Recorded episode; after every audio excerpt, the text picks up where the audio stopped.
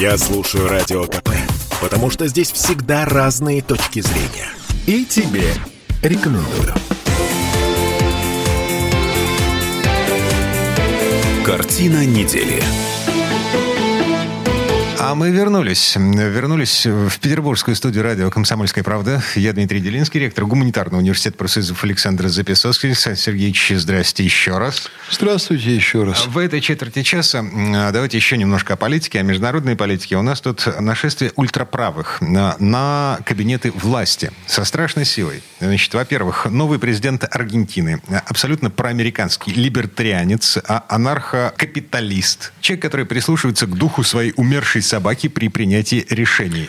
Дмитрий, вы не все говорите. О, там СМИ западные, они намекают на то, что он жил со своей собакой. Вот, но это намеки. А потом произвели четыре клона э, вот его любимой собаки, когда она ушла из жизни, и он теперь говорит, что это его дети. Очень интересный, своеобразный субъект, конечно. Да, этот персонаж собирается решить экономические проблемы Аргентины плотной, полной абсолютной интеграцией с Соединенными Штатами Америки связи с тем, что, э, ну, как бы песо не песо, э, нужно вводить доллар. И... Песо – это мусор, а вот доллар – это настоящая валюта. Здесь с ним э, даже ссориться не хочется как-то. А сто лет предыдущих попыток решить экономические проблемы Аргентины вообще ни к чему не привели. А На досрочных парламентских выборах в Голландии побеждает ультраправая антиисламская партия «Свобода». Ее лидер, некто Герт Вилдерс, возможно, будущий премьер-министр Нидерландов, призывал закрыть границы для мигрантов, провести референдум о выходе страны из Евросоюза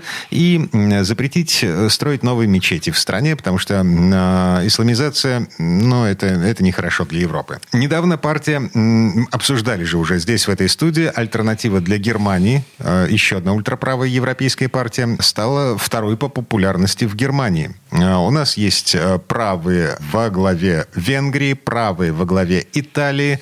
У нас есть Франция. Социология показывает, что если бы выборы президента Франции происходили прямо сейчас, то Макрона снесли бы и на его место поставили Марин Ле Пен. Да что вы, вот этих цифр я не видел. Это лю- любопытно очень. Ну, да.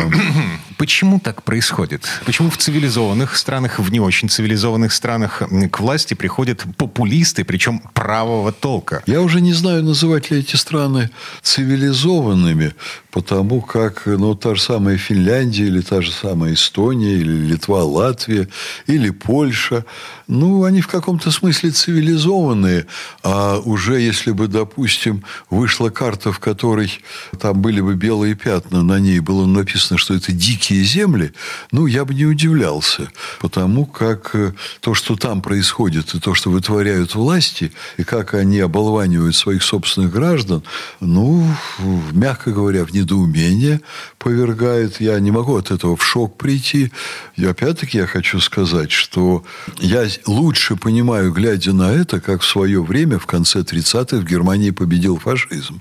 Ам, страна униженная, страна, стоящая на коленях. И Появляется человек, который говорит ей, ам, а, мы сделаем Германию великой. И он делает Германию великой Да, на только- некоторое время. Да, на некоторое время. А, а, на фоне всех проблем, а, вот как бы есть экспертная оценка, что ультраправые, ну и близкие к ним, просто правые, приходят к власти там, где ам, люди чувствуют себя, вот как в Германии 30-х годов, а, униженными, оскорбленными и там, где кризис. Ам, Европа а, сейчас выглядит... Западная. Да, западная Европа. Ну и восточная, отчасти перешедшая в тот лагерь. Миграционный кризис – пункт первый. Экономический кризис – пункт второй.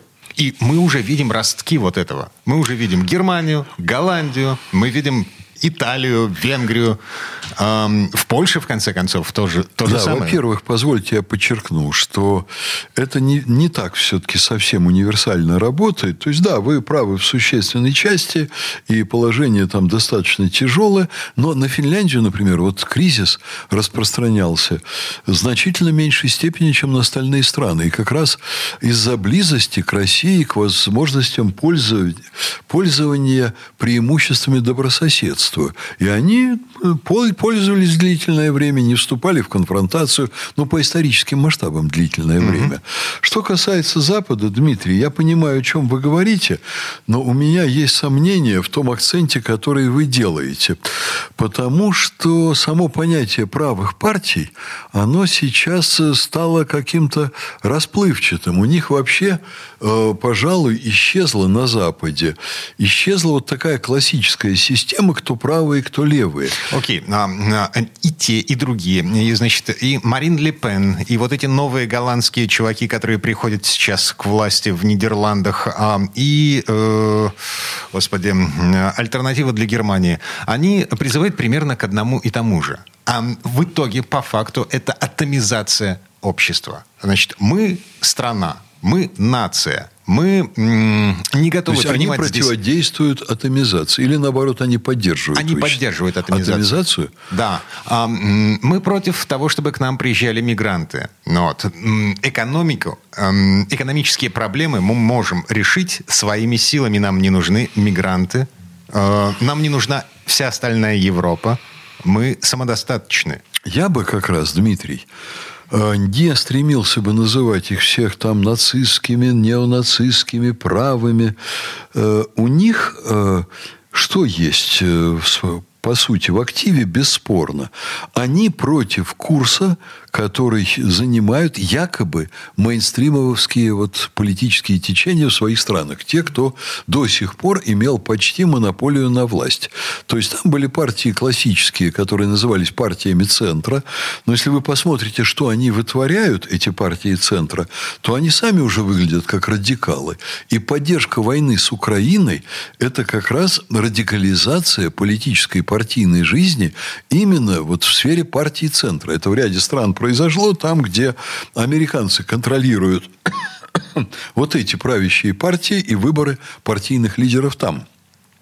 Очень хорошо видно, что, скажем, госпожа Мелони в Италии, она вообще попала, ну, таким искусственным путем. Это, знаете ли, вот как искусственные суррогатные дети. Она как политик вообще стране неизвестна. Это такой искусственный продукт, насколько я понимаю, американцев. То же самое в Германии.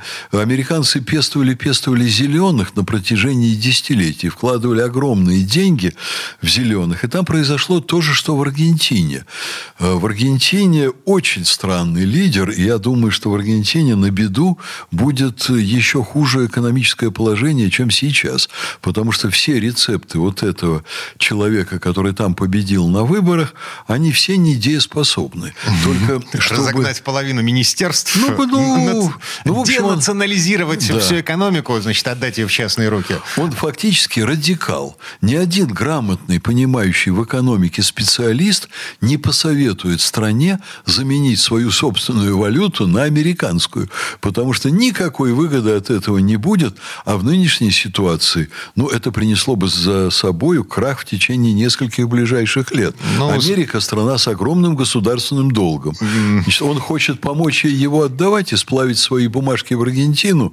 Ну, в общем-то, он говорит про песо, что это мусор, а я вот не уверен, что доллар в ближайшие годы сохранит свою устойчивость. Слушайте, Александр да. Сергеевич, мы уже много-много лет слышим о том, что доллар а накроется медным тазом. Вы вот, знаете, вот, что? Вот, вот, вот, а вот, 10 вот, лет назад, э, когда я выражал сомнение в том, что Соединенные Штаты выпутаться из кризиса сумеют сумеют выпутаться из кризиса, в который они вошли, мне говорили, а вы, Александр Сергеевич, вот вслед за коммунистами в Советском Союзе говорите, что они загнивают. Но потом они все-таки взяли и загнили так сильно, что сейчас даже пытливый ум школьников в состоянии понять, что там очень сильно все не в порядке. Поэтому аргумент в поддержку доллара, что уже много об этом говорят, это слабый аргумент. Um, Американцы да. к этому идут. Если Просто идут не очень быстро. Повесить ружье на стену, оно рано или поздно обязательно выстрелит. Ну, наверное. В общем, я сомневаюсь, что это правые партии. Это партии здравомыслящих людей, партии, которые которые руководствуются национальными интересами. И они, кстати, менее радикальные, чем правящие партии, потому что правящие партии свои страны ведут вот во всех названных странах, включая там Францию, Германию там, и так далее, Италию. Э, даже Австрия пошла очень странным курсом, когда там э, довольно-таки дельного и симпатичного канцлера Курт Курца сменили. В результате очень странной операции, по-моему, американских спецслужб. Там почерк прослеживается. Ладно, так или иначе. А, а, если я все правильно понял, по итогам этой четверти часа мы приходим к выводу, что меняется Политический ландшафт, безусловно. Меняется э, политическая карта Европы. И на смену радикалам, которые раньше были классическими западными партиями, приходят люди, которых называют радикалами, но они такими не являются. Это здравомыслящие люди, реально видящие интересы своих стран. Вот это мое убеждение. Так, в этом месте давайте поставим многоточие. До встречи через неделю. А прямо сейчас всем спасибо и с наступлением зимы не только климатической, но скоро уже календарной, через неделю буквально. И будем верить в наступление эры здравомыслия в Западной Европе mm-hmm. и даже в Соединенных Штатах. Всем спасибо, до свидания. Картина недели.